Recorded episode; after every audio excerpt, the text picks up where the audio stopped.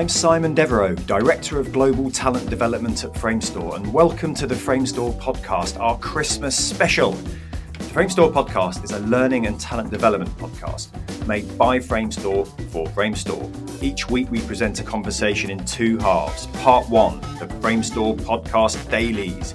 Each week we invite a guest to our regular daily session.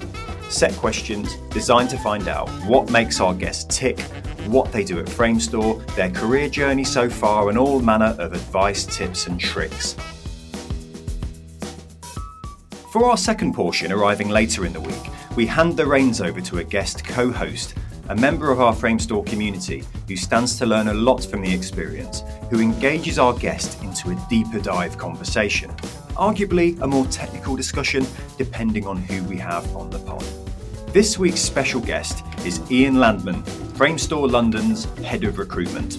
Our co host is Lucy Beard, Crewing Assistant with FPS or Framestore Pre Production Services, as it's better known. This is another great discussion and an insight into the role of a recruitment lead, the art of active listening, and the joy to be found in watching careers blossom from initial hire and beyond. There's also a festive twist on favourite meals to watch out for. So that's it from me. We hope you enjoy a very festive edition of the Framestore podcast with Ian Landman.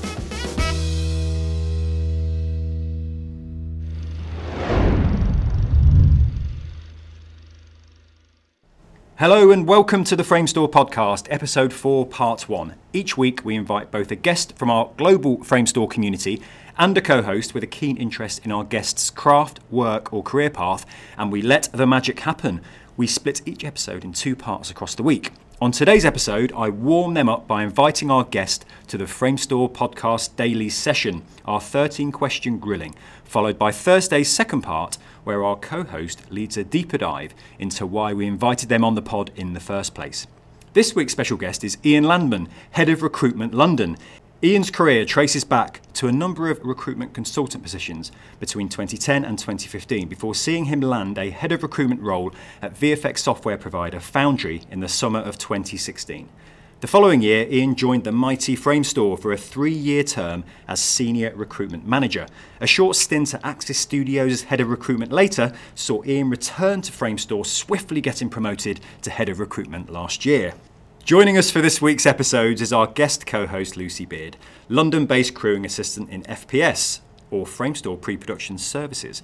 Also, a graduate of the University of Westminster with a film production degree in the bag, and has been with us since the summer of 2021. Hello, Ian and Lucy. How the devil are you? Welcome to the Framestore podcast. How we doing? Hello. I'm all right. I'm good, thank you. I can relax my cheesy voice now. Yeah, yeah, yeah. Yeah. For those of you listening to that really smooth intro, we had about 30 takes of that, that intro. So uh, that's the that's the magic of the edit. But it's the Christmas hat. It's throwing you off. Yes, we are. We I mean, all it's, it's we're all not wearing. being video recorded. We are sit, No. sitting here with comical Christmas hats on. Festive hats. It is tis the season, as it were. And we have Lucy to thank for that. Yes, thank So you. uh, this is the Christmas You're special, right? It's officially the Christmas special. Is there a Christmas jingle to, to warm us in as well, or is it the regular Maybe. podcast jingle? Oh, maybe. Ooh. Maybe, maybe there will be uh, a few uh, Santa sleigh bells uh, Ooh. soundtracking this conversation. Looking forward to the edit. Looking forward to it. Feel it now. But it is indeed the Christmas special. So this drops just before we break, and both for Christmas and uh, the podcast has a little break as well for a couple of weeks. Well deserved. Thank you, thank you. Well, this is only episode four, and we're already having a Christmas special. We've got themed episodes, and this uh, episode is themed in a number of ways, uh, mainly in that we've got a bit of a recruitment special. Our first few episodes have been focusing on particular disciplines and roles, and this, you know, absolutely focuses on a, uh particular role, but on the, the craft of recruitment. And uh, as uh, head of head of recruitment for for the London. Um, part of Framestore. Um, Ian, I'd love to hear more about, before we get into the dailies, I'd like to warm you up first. We'd like to have a little Nice. bit of chat. Yeah. Um, I'm, we, we sit quite close to each other, and I. I see you on various calls, and I see you uh, going about your day. But I'd love for our listeners to hear more about your typical day for for the head of recruitment. What, what- and uh, is there a typical day? There, there definitely isn't a typical day. So I support um, technically kind of four different parts of the business. So you've got uh, FPS pre-production, you've got film and episodic, you've got the technology group, uh, and then you've got the general support functions of, of the business. You've got you know HR, finance, uh, the library. Um, so it's it's making sure that you know recruitment is satisfied Mm. across all of those uh, divisions. That stakeholders internally are, are happy, deadlines are being met.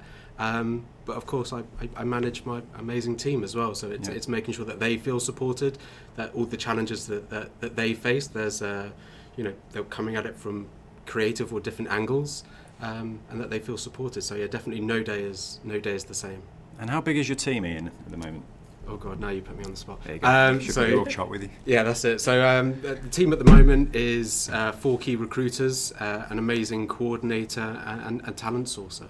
Uh, so they uh, they currently support the, the, the four divisions in London. And how? So I'm getting well into 20 questions now. We haven't even opened the dailies. But how do you find the balance of, uh, you know, that, that head of department role, so managing a team and doing all the kind of pastoral kind of work, making sure your team are supported, their their career progressions looked after, and managing kind of multiple roles across London. Yeah, I mean it's it's really exciting. So I've been managing teams now for for going on like four four years. So it started with a cosmetics company called Lush, um, working across their kind of digital tech and brand, uh, super quirky company.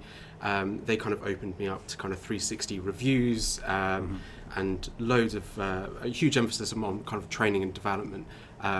Across the team and I got really really stuck into it then and really felt like I could empower my team to progress in their careers not just within recruitment but but outside. Um, and that's followed me right through to, to where I am with uh, with Framestore. And again across the whole company there's an emphasis on training and development and it's no different in, in, in recruitment day to day we've Yeah. had recruiters go into production crewing department management um, and, and of course climbed up the ranks as, as senior or lead recruiters um, I love seeing that journey. I love you know supporting the team where I can and, and helping Cool. them to, to achieve their goals. Thanks, Ian. And uh, also another question, because as I always say on these episodes, my my research is limit, strictly limited to LinkedIn. I don't go anywhere else. don't do a, I don't do a full stalk, just Okay. just LinkedIn.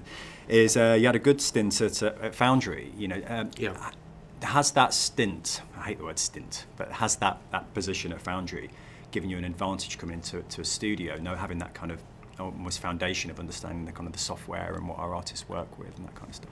It had, but the the lens is very very different um, in technology. So how I found myself with uh, with Foundry is um, I was actually freelancing as a, as a as a recruiter, and I found myself um, in a bit of a niche uh, where I could help. Um, digital and, and, and tech teams scale so they're going Mm. through a period of transformations we did that project with lush where they were transforming their e-commerce team so we added around 120 new engineers to the team uh, in about a year and then I went to Foundry, and it was I was brought in for that exact same thing. Uh, we were transforming and scaling the Katana and Nuke teams by kind of 70 plus engineers, and, and that's kind of how I saw the challenge as a recruiter.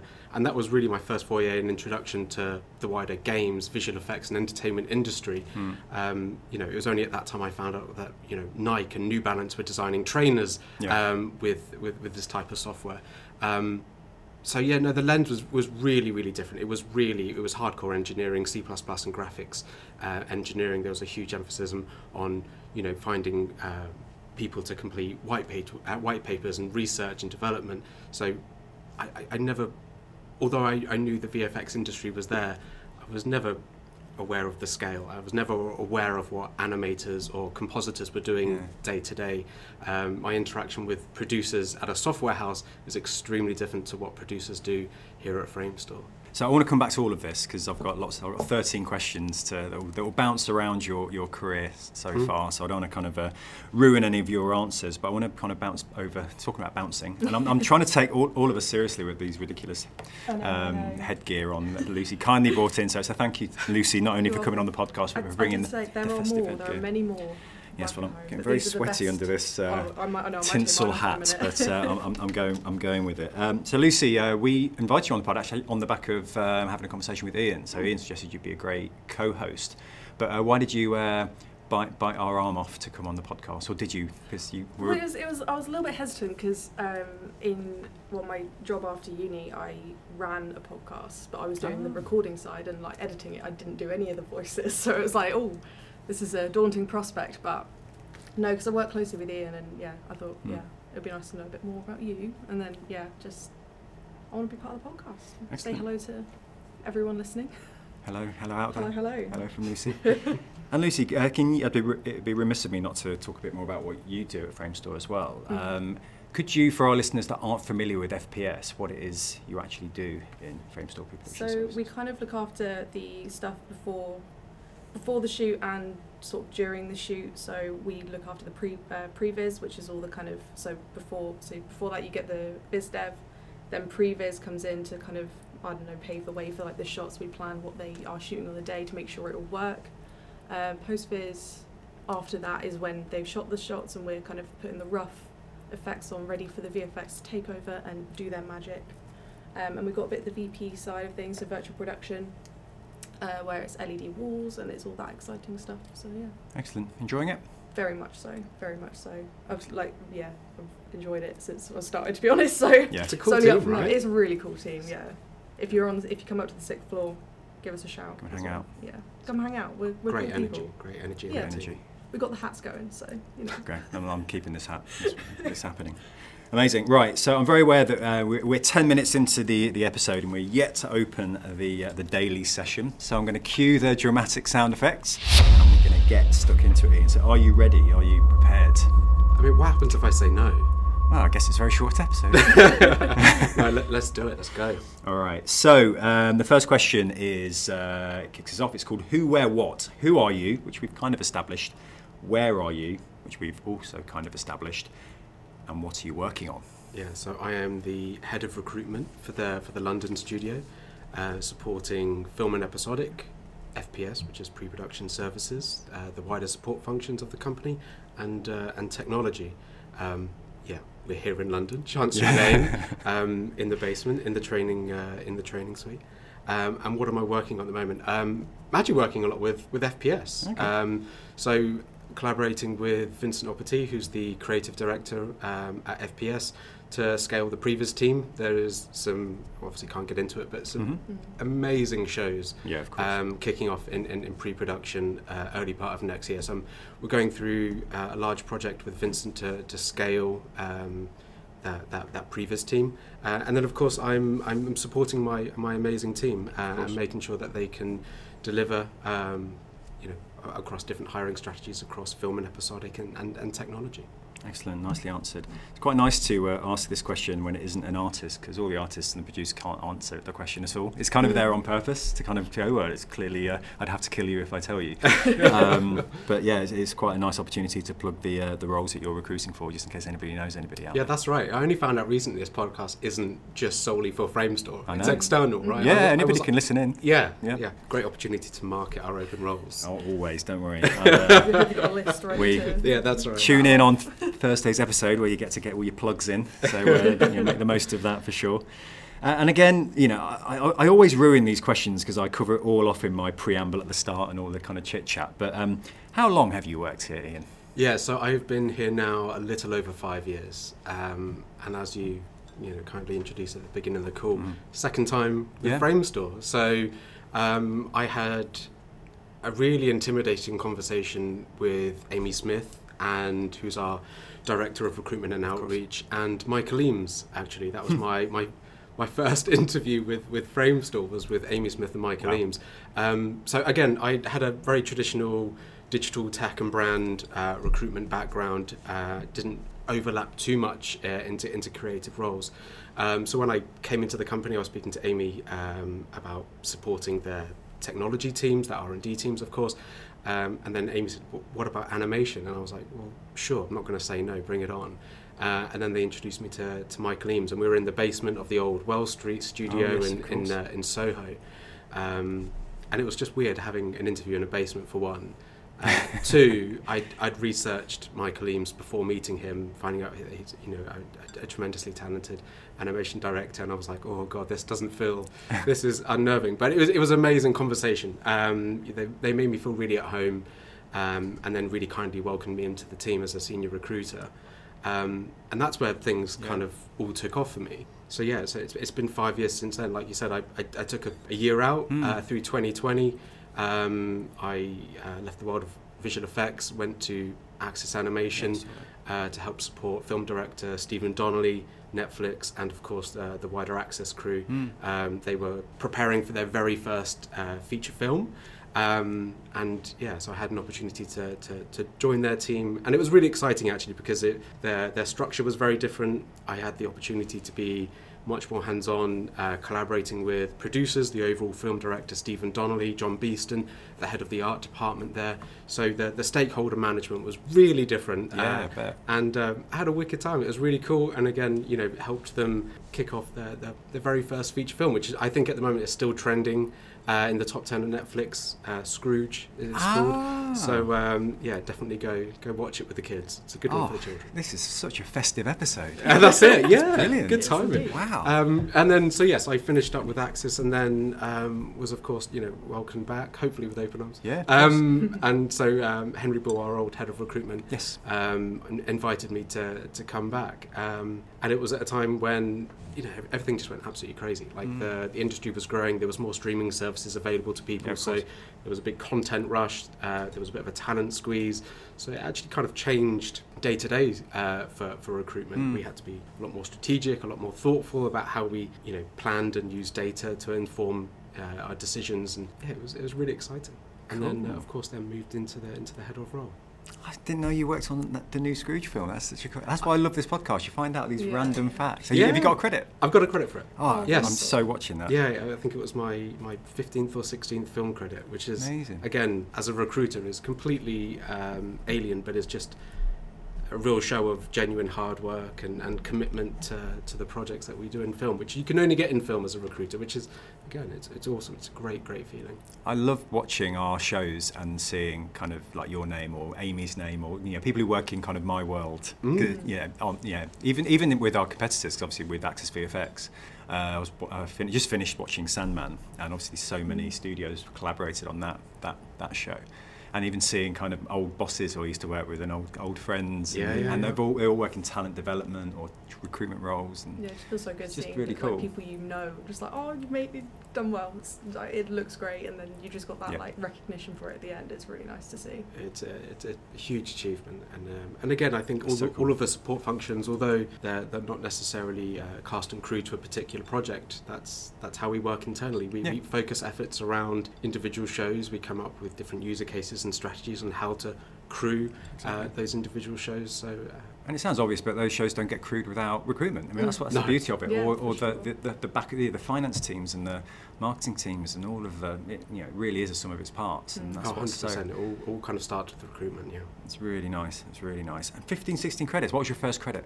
You Remember? I don't know off the top of my head. Oh, Wonder Woman. Wonder Woman. Oh, cool. two. the, the, the 80s one. 80s one? The one in eight, yeah, it was the sequel, isn't it called Wonder Woman Yeah. 1985? Yes, God, I sorry, should know this stuff, yes. shouldn't I? I've probably got the wrong 80s year. No, that's right. I thought you meant literally from the 80s. I was like, no, that was not. He's not that old. No, no, no. you know, he's a, he's a wise man, but he's not.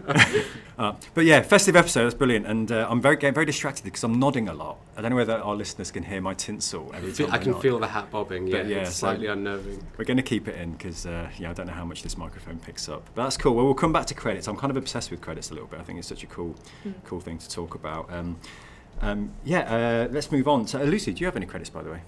I got my first Hey. one official last year in um, Yeah, That's congratulations. amazing. That's so cool. my first ever one. It was really exciting actually because I was just, like, not expecting it in my first year of working here. Yeah. So it was a big achievement. That's that massive. achievement. And it meant that every episode I kept pausing it and just Screenshots. it. Yeah, yeah. Every episode. Social media. It was a little bit obsessive, but, But that it was, was a- exciting. It was an exciting moment. That was a huge project for you and the team as Yeah, well. then, it was a big, really, big really big project. effort across like previs and post. Mm. So Yeah, for sure. Awesome, congratulations. Yes. That's so cool, I love that. Right, question three of the dailies. How did you get your break in the industry? So we've touched on it a little bit. yes, we have. Um, so yeah, I guess it kind of started with the Foundry, um, being exposed to the wider industry. Obviously, being a recruiter, I do a lot of networking, go to a lot of uh, events.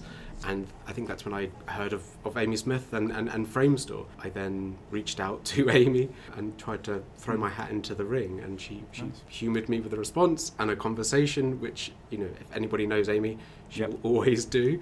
And yeah, again, just had, a, had an amazing uh, initial conversation. Um, spoke about you know my career today, Hmm. Amy's journey as well, which she was really cool to kind of talk me through her journey with Framestore. Obviously, she had Yeah. done a couple stints herself at that time and started with the company early 2000s and kind of walked me through the growth of Framestore whilst talking about uh, herself as a recruiter. So it was, um, you know, it felt like a journey I really wanted to be Yeah. a part of. Yeah, and there's something about kind of just reaching out to recruit. I mean, we talk about it a lot on panels and various kind of events where there's lots of different ways to reach out to a recruiter because you can't just kind of jump on LinkedIn and go, "Hey, you got any jobs going?" No. Now, what was the tone of your your um, contact with Amy? Was it literally, "Hey, can I work at Framestore?" or did you have a particular? I literally just wanted to introduce myself. Oh. I think I felt quite. Um, I don't know the right word. Not certainly not alienated, but I felt Mm. um, a little bit alone at, at Foundry because I, I didn't understand the wider industry. I was still. Uh, I understood, um, you know, back-end engineering. I understood what a C++ engineer does, but as soon as the the world of uh, graphics became involved, I, I just wanted to widen my, my knowledge base. Hmm. And I knew other recruiters would have had the same struggles earlier in their Mm. career working in the entertainment industry. So yeah, I, I kind of opened up, just introducing myself, just Nice. to broaden that network and hopefully get a conversation. And uh, Good. fortunately, I did. Oh, thank you, Ian. Lucy, what would you consider to be your big break? Big break. Uh, Yeah. Well, so during uni, I was um, running um, at Wimbledon for ESPN, and from that is where I got my first official job. Was just basically asking a question. Oh, you don't have an office in London, do you? And they're like, Yeah, we do. Mhm. Someone from that office is there, and that's how that began. And then yeah, like I spoke to Ian. Well, I met Ian Oh. for my interview, so that was yeah. Amazing. Nice. It's full circle. yeah. Yeah, exactly, exactly. And then um, from there, like I already kind of heard about Framestore and had like a like kind of understanding and knowledge that like it's a big company, and I Hmm. was very interested to like be part of that. Um, but here I am. Excellent. That's kind of it. Well, on that then, that leads us neatly into the next question, which is the cheesiest, most sycophantic question on the on the podcast, but I, I like asking it, which is, what's the best thing about being part of Framestore from both of your perspectives, five plus years and, and just over a year? Um, start with you, Ian. Yeah, I mean, again, I've heard the podcast, and I, th- I think everyone's kind of already hit the nail on the head. So Yeah. I hate to be uh, re- repeating conversations, but it, it's the, it's the people. It's a bit Yeah. cliche, but it's it's the Mhm. people with Framestore. Um, Yeah. I mean, I've, I've not had um, the opportunity to, to, to travel to too many other Framestore studios, but in particular the, the Framestore London studio. To me, it feels like a college campus of purely final year students. Yeah. So people yeah. are heads down, they are motivated, they're getting something done, they're delivering a big project, but everyone's a big kid. um, you know, people still like to go out, they still like to have fun. Uh, people are, you know, wearing hoodies and they've got smiles on their face, and I, I, I absolutely love that. I adore that. You, it's a, it feels very unique to Framestore from my Yeah. Perspective. The, the metaphor of a college campus full of final year students is great because you Yeah. literally walk those floors and uh, the standard of the work obviously is Well, I insane. like that's It such a fitting description of how Yeah. it feels. But it, like, it's not a negative thing at all. It's just such a nice atmosphere. There's so many people that are willing to just like ask questions. If you want to know something about what they do, you can ask Yeah. a question. They're not going to like freak out or be like, no, you can't ask me that. You should know that. It's, Mhm. They actually want like they're happy to like let like tell you things and kind of get to know you as well as a person. It's really nice. Yeah, people are really open, aren't they? I mean, I Mm. found, um, I mean, I know it's not for me to a- answer the question, but um, when we launched the mentoring program, the appetite to mentor Mm. folks was Mm. palpable. Yeah. And I've had to really, in previous companies, like really have to go on the big sell, had to get really get buy-in for, for programs like that. And you'd get buying, and, and people would engage with the program, then it would just kind of peter out naturally. Yeah.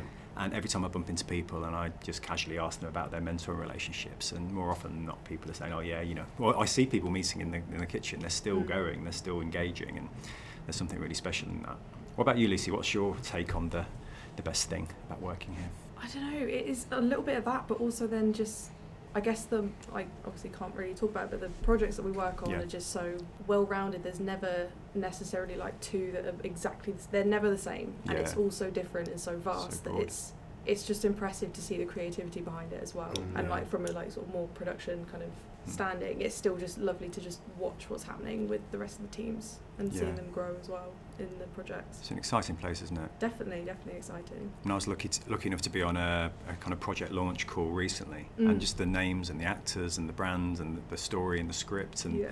I'm like, am I supposed to be in this call? I felt like I, Yeah. yeah, somebody Yeah. make a ter- made a terrible, terrible mistake, and then getting to see it from that point where literally you're just seeing all kind of the mm. you know the, the reference material and and to see that through, which will be years. It's just It'd be strange really to cool. be in a collective of like 3,000 mm. plus people that are all innately passionate about talking bears. Yeah, Like yeah. there's something like something quite comical, and also like it, it forms a little connection between you and your counterpart on the other side of the world. I, yeah. I love it. That's so cool. I love that. Brilliant. Well, let's move in. We're still we're talking about shows. So, uh, of the shows we can talk about, um, if you could recommend, this is kind of almost like the uh, what you know, a show you'd recommend to an alien. But if you could recommend one show that truly showcases Framestore at its best, what would it be? So it's the ultimate Framestore Yeah. show. I think for me, um, especially in recent memory, you, you, you say Framestore, you think Paddington. So Mm. I, in, I'm in, instantly drawn to say Paddington. Do you know what? I'm going to be a bit cheeky. Before this year, I would say Christopher Robin. Um, it's a project Yeah. that was worked on across multiple studios, multiple divisions. You've got IA doing motion capture uh, for you know the, the end credit sequence for you know little behind the scenes. Um, and you've also got them creating AR apps. Uh, you've also got uh, IA doing the film posters for Christopher Robin, and then you've got the film and episodic team doing a, a tremendous work across you know animation, full CG environments, you know teddy bears smashing cake into their faces, running streams. Um, it's amazing, amazing work. Art department as well contributing to, to Christopher Robin, uh, and then you've got people like Chris Lawrence, Michael Eames, Arslan Elver, uh, these just absolute legends working on Christopher Robin. So I would say that for me, but 1899. Ooh. I think again is, a, is an episodic show. Again, has done the exact same thing. It's worked across multiple divisions, multiple studios, has big hitters, it has junior uh, members of staff, staff all contributing in their own unique way. And again, it's a real showing of what Framestore can do across not just you know film and episodic, but ev- every part of the company. Um, you know, and, and now including FPS, which is only Yeah. three, three years old, uh, the baby division of the company. They're do, they're doing they're in at a script stage, doing you know concept art, previs, post viz, virtual production, Mm. um, working out in Germany during COVID, and then again, you know, you, you've got amazing teams in IA and film uh, delivering in post. Like that to me is kind of Framestore. Yeah, what a great example. And you've binged that, haven't you? I heard you Oh, yeah. absolutely smashed it. in it. like two days, binge the whole thing plus the making of. And again, it's so cool to see the making of on Netflix and Yeah, then recognizing yeah. people from Framestore on the making of. Love it. It looks amazing. I shamefully have not watched it yet. I've Yeah. seen the first Shame on you. Shame on I'm- me. Um, but yeah, I need to go on 1899. It looks incredible. And we, we talked, again, like I said, we talked about this on the last episode. And um, yeah, we had our, our internal talk recently, and it was uh, an incredible It's insight. super inspiring, isn't it? Yeah. Even hearing from like product managers like Dan Chapman, who was a, um, a VP developer on that, just like his perspective of the, the development of their Unreal pipeline and virtual production pipeline, all of the, the tools that they had to create on set Mm. during COVID, during a bubble, you know, working in between takes, Yeah. and it's just yeah, super So many inspiring. layers. Super inspiring. Great examples there. Um, Lucy, did we ask you? I got so into that conversation. I don't think I've actually asked you. well, what I you was going to say Slumberland, but I think you're right because I Yeah. feel like 1899 does encompass so much of like most areas of Framestore. I feel like that is probably the best example right now, anyway, for Yeah. like including like yeah the virtual production side. I'm talking a lot about FPS because I'm, and it's not because I'm just in the division. It's just generally Yes. it's, it's a Is cool this why you wanted to say Yeah, Slumberland? then? well, a little bit, but also I really enjoyed the story of that. okay. I thought it was a, such a cute story. It was perceived so well, and just even just like the world that, that they were in was Mm. just so realistic. Even though you know it's like such a fanta- fantastical world, Yeah, yeah. It was yeah, it was amazing to see. But a lot, a lot of recommendations there for sure. A lot of homework to do this weekend for me. so, Ian, what's a common myth about your job, role, or field of expertise? So, what do people get, often get wrong? God, um, that's quite tough actually. It's hard. I would say that recruiters are gatekeepers, um, I, and I think people come at it from a lot of different angles. People are always uh, doing videos and blogs online on how to impress a recruiter, uh, Mm. or people can sometimes become quite frustrated uh, with the recruitment process and, and, and often see recruitment uh, and, and, and those in the team as, as, as gatekeepers.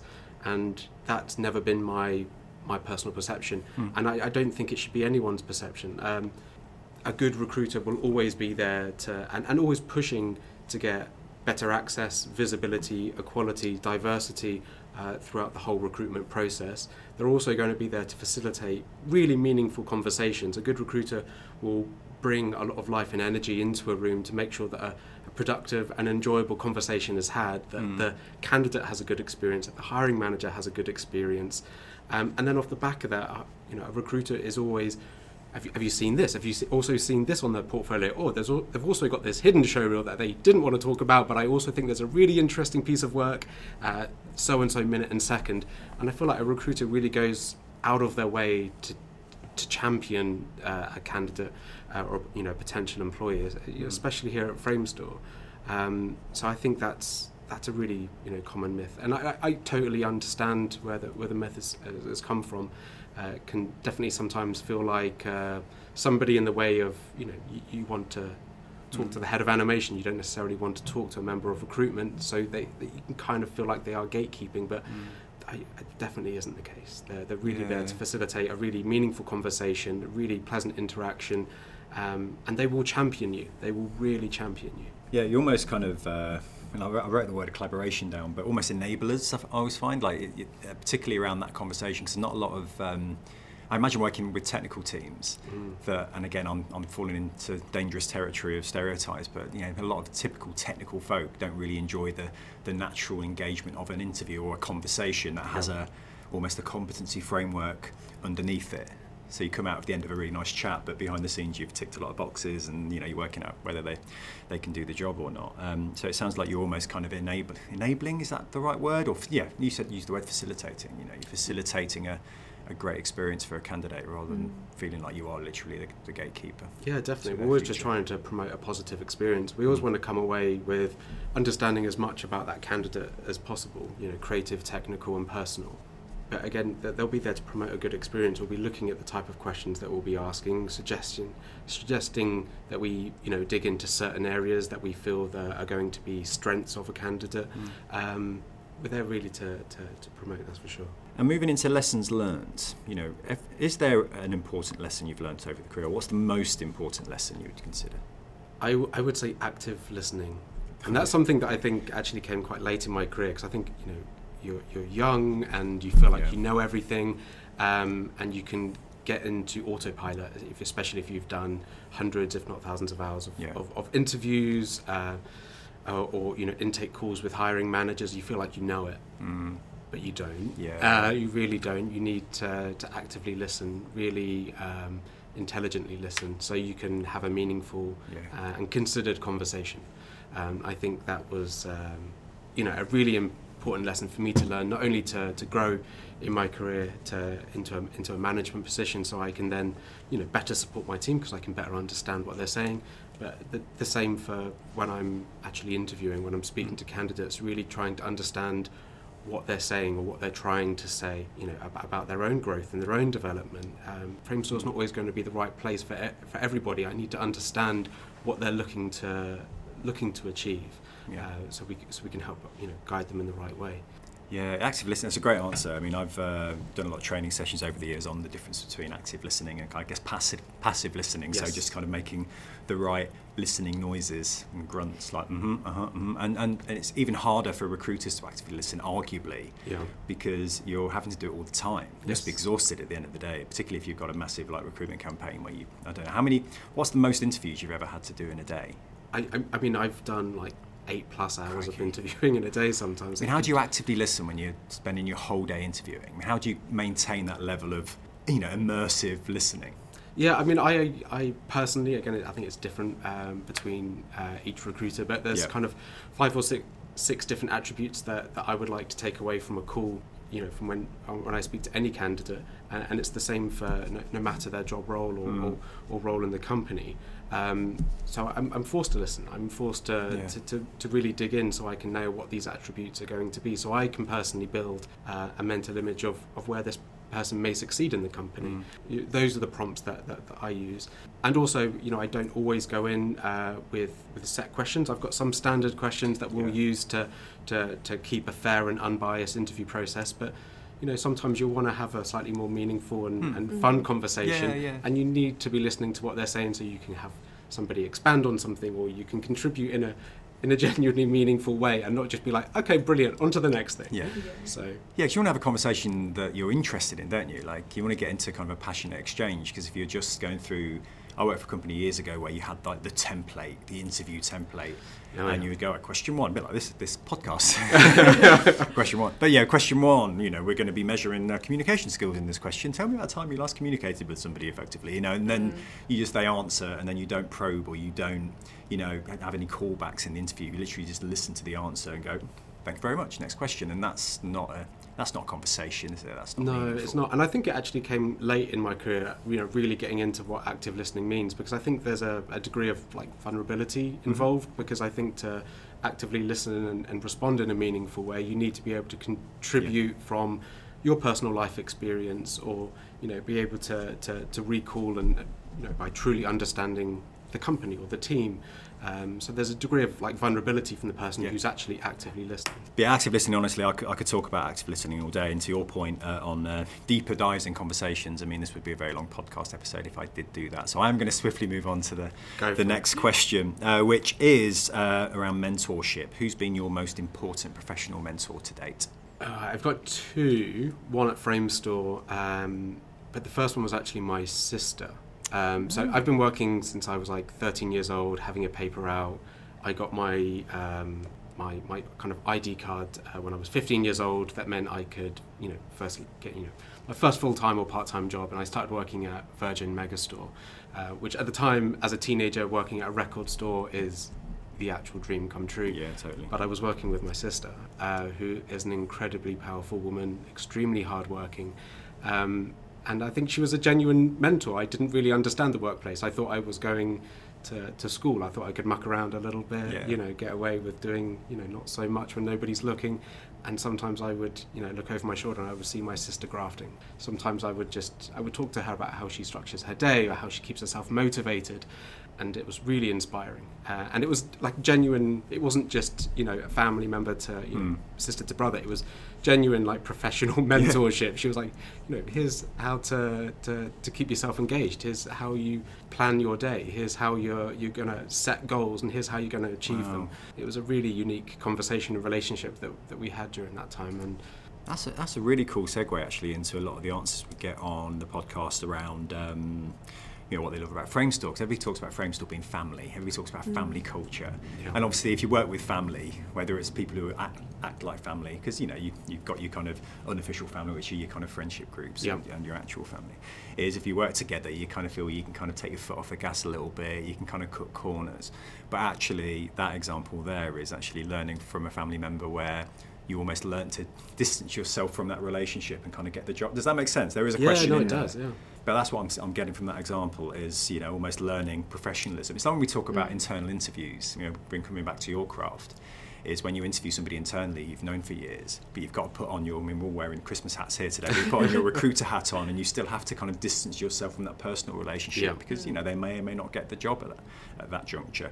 Um, so I think that's a really interesting example. Yeah, and I I think the second one, again, I've, I've spoken about them already on the podcast, but is, is Amy Smith, Amy, obviously, yeah. our, our director of recruitment and outreach. And again, um, from a leadership perspective, uh, they're somebody that, that has your back, but they give Mm. you plenty of opportunities uh, to input your, your own ideas. Um, they, they've set me up to succeed. Yeah. They've, they've had my back, and again, they, they've been a great mentor. So.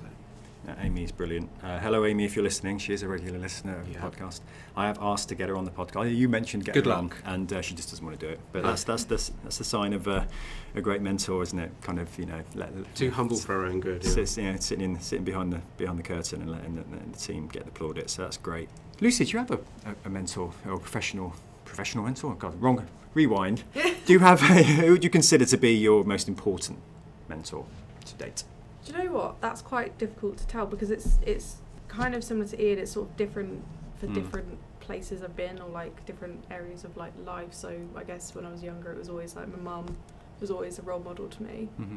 I mean, here shout out Andrew Draper, my boss, Whoop, whoop. Yeah. great guy, great mentor, love we, it. we love you, Andrew. Yeah, Dream team. dream team. Boom. Exactly. These are great name drops. Exactly. Excellent. We're just gonna name drop. We just got to increase the listenership. We're episode Yeah. four. We've got to we've got to drive up the numbers. Let's do some shout outs. Brilliant. Okay, so moving on to the next question then, uh, Ian, which is what underrated tool or tools are indispensable for your job? Yeah, so for me, it's Todoist. So Mm. Todoist is just like a productivity app. Um, I've been using it for actually only the last like year and a half. I kind of go in and out of different productivity apps that, that do different things. Um, but Todoist keeps me on time. It makes sure that I can annotate and, and note all of my meetings in a, in, a, in a meaningful place and that I can action them as tasks. Mhm. And uh, yeah, it, ju- it just keeps me it keeps me moving in the day. Uh, you know, it's just a, a task list. Uh, and also when I you know speak with my team as well, I can I can take notes, action tasks there. It's become irreplaceable. I don't know how I, I worked without it actually. Do you use that exclusively for work, or is that like seeped into your personal life as well? It's, it's moved into home life as Yeah. well. Yeah, Excellent. So, you know, partner might text me to pick up the dry cleaning or something Yeah, on the way home. It goes straight into the task manager. So what, what differs that from? Because I'm always looking for a, a new productivity app. I've tried them all, and nothing's quite worked for me yet. What separates Todoist from your reminders on your phone? Or It's super easy to input. Um, so, you know, one click, you can set tasks, leave them in your inbox, but you can also break out different tasks into into boards. So I've got boards for recruitment projects. So Oh, wow. you know, one that I'm working with uh, with Vincent, and I can track uh, candidate conversations, notes, you know, action points that I need to get back to somebody or ask a particular question or maybe send out a contract or an offer. Um, and then I've got boards that I have with my team. If my team have any any, any blockers or questions uh, or any projects that I need to support them with, um, I track with the progression of everything in Todoist and assign them as tasks, and I assign myself tasks. So if I need to support them in, in any way, that you know, I'll create myself a little thing to do, and then front of my phone it says I've got six, six tasks to do in that day. I'll smash through them. I'll smash through them. Should get them on board as a podcast sponsor. If we keep talking about that. What do you reckon? Great. Just shout about enough. Exactly. Uh, brilliant, thank you, Ian. Uh, what about you, Lucy? Have you got any uh, indispensable um, tools that get you through your your working Um, day? honestly, my notebook.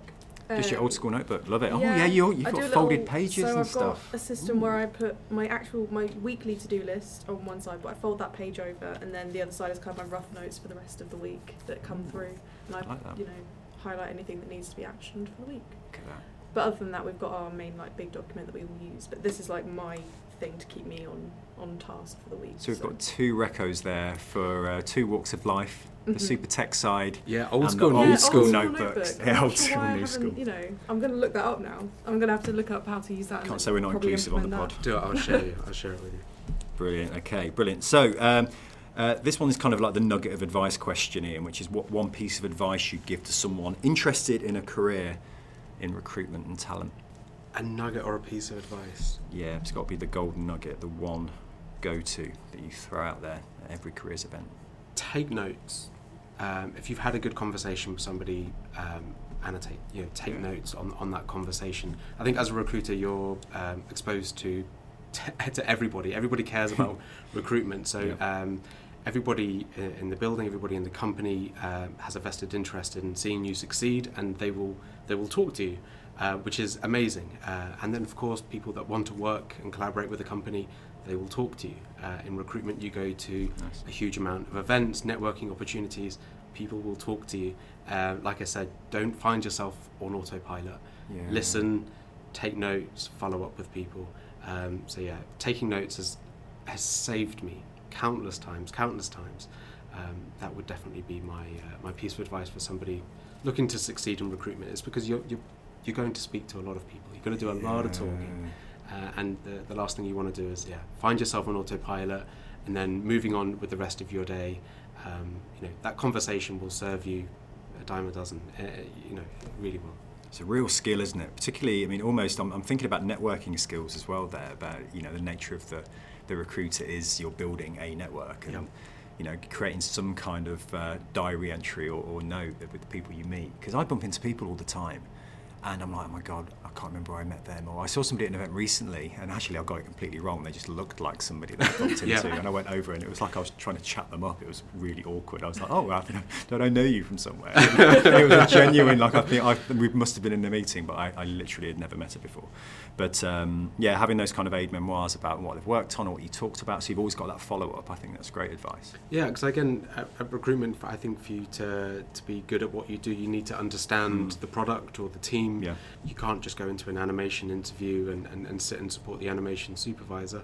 Um, you need to be able to, like I said, listen and contribute. Mm. So you, you're going to have conversations, endless conversations with animators, uh, or again, no matter what the field is uh, or, or, or specialism. And I think just, just learning, picking up those, there's, no, there's nuggets of information that Yeah. are going to see you succeed. Plus, uh, again, I'm, I'm super interested in, in, in this element of the conversation. In as a recruiter, one thing I've learned, and having known a lot of different recruiters in visual effects, is knowing where people are moving around to. Like, Yeah. I've always been fascinated, whether it's yourself or Amy or, or fellow talent um, managers uh, across industry. They always know where somebody is or what they're working on or what show they've worked on, Yeah. whether they're in Framestore, whether they're not in Framestore. I just find it fascinating. Yeah, talent mapping is a is, Yeah. a is a really big part of the job, and it's Mm. something that you know on a weekly, sometimes monthly basis, you're, you're going to be talent mapping the industry. You want to see where people are moving to, and again, you want to have conversations with those people. So. So if you are not a Framestore artist out there, you're probably being mapped by uh, Mr. Ian Landman uh, and his team. Um, brilliant, no, that's great advice. Um, so we're moving into the last few questions now, which are kind of a bit more, bit more kind of uh, what's the word, festive, I guess, in many ways. Which is, uh, what's one question you wish I'd asked you, and how would you have answered it? So I think, you know, Framestore is a global company, studios all over the world. Um, I love seeing people transfer. I love people, you know, going to, to collaborate with new teams on the other side of the world. Yeah. And um, somebody recently asked me uh, if I had to transfer and collaborate with a new team, where that might be. Um, I think for the longest time, I've always uh, been really inspired by the, the leadership and tech teams in New York. So I always thought that would be an amazing city to go and work in, and I love New York in general. But after a few recent conversations, Mumbai, they've got Yeah, I've heard good things. an incredibly, incredibly talented team that, that you know is steadily growing, and the, the 2D teams out there, I'm hearing nothing but Yeah. amazing things from. The leadership team apparently is very inspiring, and everyone's just innately super, super passionate about what we do. And again, Mumbai is just flooded with amazing culture and brilliant food. So, um, so I, I'd love to get out there and you know do a stint out there or collaborate Yeah. with the teams out there on the ground. Brilliant, that's a great one. Um, so, we, uh, that's question 12. We're nearly into the final question, which is the, the big one. But the uh, question 12 is uh, Who would you like to hear from on this podcast and why? Yeah, I thought long and hard about this, Th- th- and they're literally I could just reel off twenty names that would all be brilliant, and I'm sure you're going to No. get round to it. I will. Another London bod, I'm afraid. It's Arslan Elver, animation supervisor. He's absolutely off the walls, Mhm. um, but just again, everyone that works with him have absolutely great admiration with, Yeah. with his passion and expertise, his feedback, uh, and again, just listening to him speak, I find super inspiring. And again, he's he's he's another big kid that, that just is he's just a jolly conversation. I absolutely love him. So uh, Arslan Elver is, is my rec. He's on the spreadsheet. Okay, so we have our fun pairing question now. So it used to be just one, but based on uh, our first episode, it's, it's a double edged fun question. And I'll ask it to both of you, which is uh, if you had to eat one meal for the rest of your life, what would it be? Now I'm going to switch this because I'm going to ask you to eat, you know, tell me the one meal genuinely. Yeah. And then because it's a Christmas episode, I'm going to ask you what festive meal could you live on every Christmas for the rest of your life? Okay. And that's to both of you, so at least you have a think while Ian procrastinates. I could eat a pretty endless amount of peanut butter and jam sandwiches on very, very cheap white bread. Um, never gets old. Make them at ridiculous times of the evening and morning. Um, so yeah, that's that's the favourite meal. That's the one thing that I could uh, have for the rest of my life. That's for sure. Okay, uh, peanut butter wise, there, there's lots of very different genres of the butter. What would be your go to peanut I, I butter? go smooth. yeah. I spread it far too thick to the point where breathing can be tricky if you take a big mouthful. And then, um, and yeah, like a just a good quality French jam. So yeah, go real cheap with the bread and peanut was butter. gonna and then get a, No high end. a good uh, high end bread. quality uh, marmalade. Yeah, that's brilliant. Right, again, we're going back to kind of you know, uh, what is it? The different genres, the, the new school, old school. It's uh, all the kind of lovely artisan peanut butters, but a, a nice uh, slab of Wonder Bread. It's just, um, I think it's one of those. It's like a nostalgia thing, right? Yeah. You, you have it as uh, such a young kid. Oh, it's like a comfort food when, when you're when you're upset, and uh, it's just one of those things that I've just, yeah. Well, While you think of your festive meal, I'm going to hand over to Lucy. What's uh, your go-to culinary delight, Do Lucy? you know what? I think it's underrated, but a fish finger sandwich, Oh, it's Oh. not underrated. It's Oh, rated. yes. sweet chili sauce. Ooh, not mayo. Mm. Ooh, sweet hello. chili sauce. Really You've good. lost me Highly recommend. No, no. Yeah, I'm he is serious. out. Please, please try it. Sacrilege. Honestly, Really? the best thing. Yeah, that was a recent discovery, the sweet chili, but it was a very good addition. Bap or bread? White bread. Ooh, Ooh, yeah. bap. It's got to be white Yeah. bread. Yeah, yeah. White bread. Um, a bit- a bit- it's not. It's not as fashionable anymore. White bread, is it? Definitely. It's isn't. not, but for a fish finger sandwich, it, It has to be, doesn't it? Yeah. I mean, I- I've got a nine-year-old, and I love going to kids' parties where you get the really cheap white bread with the, almost the rubber grated cheese, Yeah. Oh, mild cheddar cheese, and loads of cheese. butter. Real mild. it's n- there's no nutrition in it whatsoever. Um, okay, two great answers. Thank you. Oh, I'm going to try that. That's interesting. You got me Mhm. thinking. Mhm. Um, so back to you, Ian. What's your go-to festive meal? I'm a I'm a big like Brussels person. Yeah, I'm a Brussels guy. Oh god, yes. They're so good. Um, I actually have them like year round, which people think is gross, but they're always in stock at, at, at Waitrose or wherever because nobody else eats them. So me and my partner have you know fresh Amazing. Brussels in town.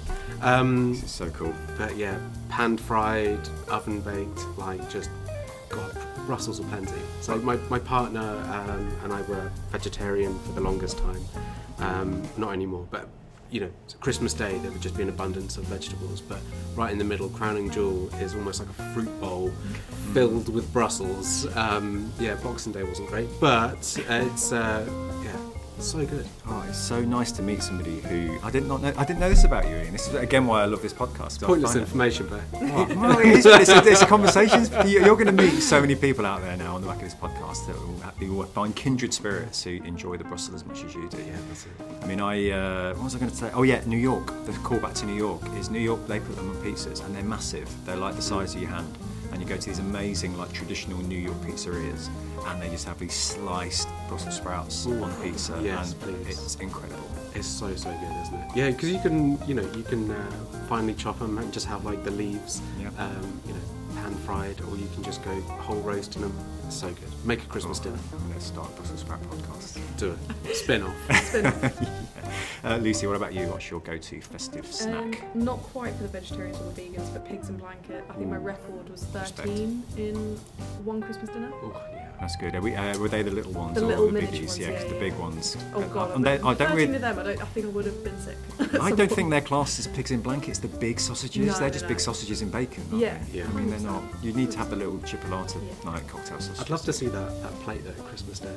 Quarter of your plate is just. I just kept going back and forth, and I was counting them as I went, and yeah, it was like 13, and I was like, that's, And They are a go-to. Oh, yeah. it's just they're too good. I can't say no to pigs in blanket.